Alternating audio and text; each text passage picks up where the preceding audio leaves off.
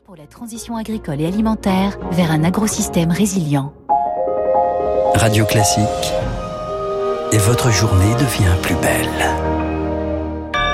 7h30, vous écoutez Radio Classique, un nouveau journal.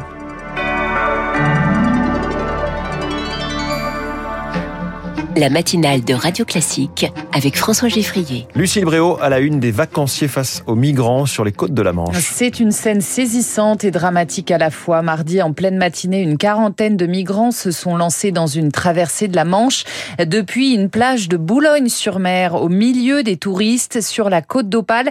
Ces scènes se multiplient, Diane Berger. Olivier Ternisien est sidéré. Tôt, mardi matin, le président d'Osmose 62, une association locale d'aide aux migrants, a vu cinq tentatives de départ en moins de cinq heures au nord de Boulogne-sur-Mer. C'est du jamais vu. Et là, retour sur Boulogne-sur-Mer, sur la plage de Boulogne, on aperçoit euh, une quarantaine de personnes, tout habillées. Et là, dans notre tête, on se dit c'est un départ qui va se faire. En effet, un Zodiac arrive, des migrants montent, tout cela en plein jour. C'est lunaire, c'est-à-dire qu'on avait les premiers touristes qui étaient là, il est 9h30, il y a l'école de voile avec les enfants, il y a les centres de loisirs, enfin, on n'avait jamais vu ça, nous. Au total, son association a recensé 17 départs dans le secteur en une seule journée, un chiffre qui ne surprend pas Pierre Roch, coordinateur général de l'auberge des migrants, et il le souligne, ça profite aux passeurs. Les gens veulent traverser cette frontière, ils le feront coûte que coûte. Plus, cette frontière, on l'a vu être renforcée par des moyens de surveillance. Donc là, on parle de drones, de policiers qui euh, sillonnent les, dunes des, sur des quads, etc plus ça renforce en fait justement les réseaux parce que ça les rend indispensables. En tout cas, face à cette vague de départ, la préfecture a annoncé hier soir le déploiement d'une compagnie de CRS supplémentaire arrivée de Lille en renfort. Diane Berger pour Radio Classique. Le remaniement, c'est maintenant, en tout cas dans quelques heures. Les derniers ajustements sont en cours entre l'Élysée et Matignon. hier soir, Emmanuel Macron s'est rendu au traditionnel apéritif de fin de saison des parlementaires de la majorité au ministère des Relations avec le Parlement. Il a appelé députés sénateurs à traverser la période avec calme et esprit collectif. Le mercure toujours au plus haut dans l'hémisphère nord. Dans le sud-est de la France, les records de température continuent de tomber de jour comme de nuit. Neuf départements restent en vigilance orange canicule. Les centres communaux d'action sociale sont sur le qui-vive. Ils sont chargés de recenser les personnes vulnérables. À Marseille, plus de 5000 personnes sont concernées. Stéphanie Tomasini dirige le pôle d'accueil et accès aux droits du CCAS de la, de la cité phocéenne. Elle est chargée de la mise en place de ce dispositif. Sur les deux mois d'été, nous avons un plateau téléphonique composé de jeunes saisonniers, essentiellement issus des filières sociales. Et ces jeunes appellent tout au long de la semaine les personnes qui sont inscrites sur ce registre. Là, nous sommes passés en vigilance orange, donc nous avons intensifié nos appels, deux appels par jour s'il y a besoin, leur appeler les gestes à prendre, boire, ne pas sortir aux heures de forte chaleur. On déclenche également des visites à domicile, avec l'accord de la personne, bien sûr. Si celle-ci euh, ressent un certain isolement, un certain besoin de s'exprimer, de créer du lien, sachant que pour les autres, on s'assure qu'il y a le passage d'un tiers, d'un membre de la famille qui peut assurer ce rôle de veille. Un propos recueilli par Marine Salaville en Grèce, les pompiers livrent toujours une énorme bataille contre de violents feux de forêt autour d'Athènes. Des renforts doivent arriver aujourd'hui de Roumanie, de Slovaquie et de Pologne. Lucille, la nature souffre également de la chaleur. Après un printemps marqué par les orages, les viticulteurs sont inquiets. Les effets du dérèglement climatique s'intensifie chaque année. Alors pour y faire face, certains exploitants choisissent de nouveaux cépages plus résistants, plus diversifiés. Philippe Cazot est le directeur de Bordeaux Families, une des plus grosses coopératives du Bordelais.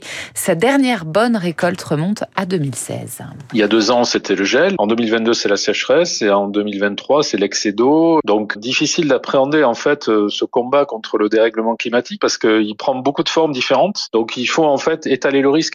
Donc on se rend compte qu'il faut beaucoup diversité de cépages. Il faut vraiment avoir un vignoble plus résilient qu'il ne l'est aujourd'hui. Aujourd'hui, on l'avait un peu plus spécialisé. On avait beaucoup de merlot, par exemple, dont il faut diminuer la, la quantité au profit d'autres cépages. On a planté en rouge euh, des Cabernet Sauvignon, euh, du Marcelin, mais il faut euh, plus d'une génération pour renouveler un vignoble. C'est sur 30 ou 40 ans. Aujourd'hui, on est obligé de faire face à ce dérèglement avec un vignoble qui est en place. Un propos recueilli par Zoé Pallier. En bref, en Nouvelle-Zélande, une fusillade a fait trois morts cette nuit, dont le tireur dans le centre d'Auckland, ville la plus peuplée du pays. Fusillade à quelques heures de l'ouverture du mondial de foot féminin. Il aura lieu comme prévu selon les autorités. Les faits se sont produits sur un chantier de construction.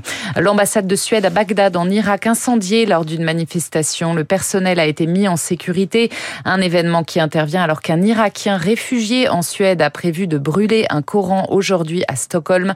Geste qui avait déjà suscité un tollé fin juin dernier devant la plus grande mosquée de la ville. La mairie de Nice pointait du doigt sept ans après l'attentat du 14 juillet sur la promenade A-t-elle fait preuve de négligence, d'imprudence ou de maladresse dans son dispositif de sécurité? C'est en tout cas ce qu'estime le procureur de Nice. Le parquet souhaite requalifier les faits en homicide et blessures involontaires. L'attentat au camion bélier avait fait 86 morts en 2016. Une requalification très attendue par les associations de victimes.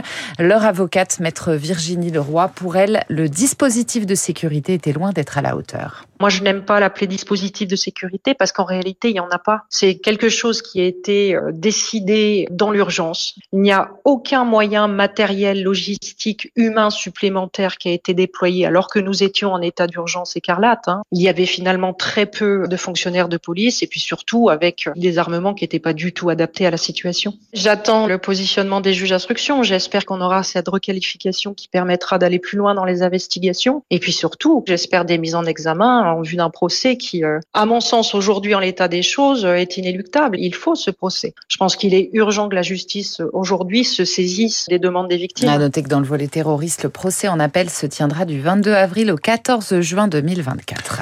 En Corrèze, des fouilles pour tenter de lever le voile sur une page sombre de la résistance française. Une analyse des sols aurait permis de retrouver des dépouilles de soldats allemands, 46 soldats allemands fusillés, ainsi qu'une française soupçonnée de collaboration à Memac en Corrèze. Une fosse où se trouverait leur reste a été identifiée. Des recherches entamées après les révélations d'un ancien résistant. Edmond Réveil, Julie Drouin. Nous sommes le 12 juin 1944, soit quelques jours après les massacres de centaines de civils par les Allemands à Tulle et à Oradour-sur-Glane. 47 soldats de la Wehrmacht sont alors prisonniers de la résistance, pas très loin à Mémac. Le jeune Edmond Réveil vient de rejoindre ce groupement de francs-tireurs corésiens. Mais faute de savoir quoi faire de ces Allemands en territoire occupé, le général Koenig, en charge des forces libres, ordonne au chef local de les exécuter. Chaque maquisard volontaire tuait son Allemand, explique de mon réveil, aujourd'hui âgé de 98 ans. D'abord, il fallait les nourrir, il fallait s'en occuper, on ne peut pas les garder. C'est bien pour ça qu'ils ont été fusillés. On ne peut pas les relâcher dans la nature. Les Allemands, ils auraient incendié Mémac, ça aurait été un autoradour. 79 ans après les faits, Edmond Réveil reconnaît une faute et voudrait aujourd'hui que les descendants de ces soldats puissent connaître la fin de leurs ancêtres. Une campagne d'exhumation lancée fin juin a donc permis de repérer une possible fosse. Des fouilles seront menées au mois d'août par des archéologues et des spécialistes mandatés des anciens combattants avec le soutien d'un organisme allemand. Julie Drouin et puis le Tour de France, 18e étape aujourd'hui entre Moutier et Bourg-en-Bresse. Vingegaard est toujours en jaune. Merci, c'était le journal de 7h30.